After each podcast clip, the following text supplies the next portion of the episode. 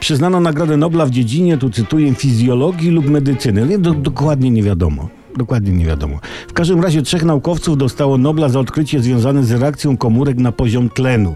Ponieważ dziedzina tych naukowców jest bardzo złożona, zajmijmy się samym tlenem. Co to jest? Tlen odkrył angielski Józek, konkretnie Joseph Priestley.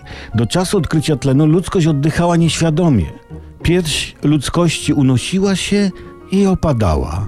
Ale ludzkość tak naprawdę nie wiedziała po co. Może z głodu myśleli, może dla jaj.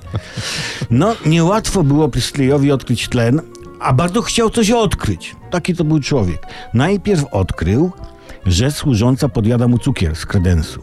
Świat naukowy nie oszalał. Priestley poszedł więc za ciosem i odkrył służącą. To wzbudziło już większe zaciekawienie, ale na Nobla się nie nadawało, tylko na film o określonej proweniencji, prawda?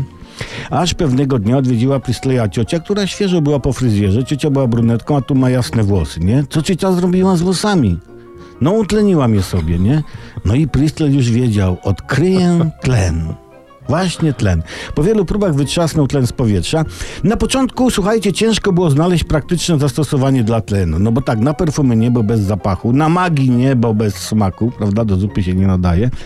I widzicie, i tak to już jest z tymi odkryciami. Ktoś coś odkryje, a później się męcz człowieku, co z tym zrobić. Nie to, co odkrycie na przykład takiego Szweda, Karla Schiele. On, słuchajcie, on odkrył bar. Praktyczne zastosowanie baru, no, od razu rzuca się w oczy, nie?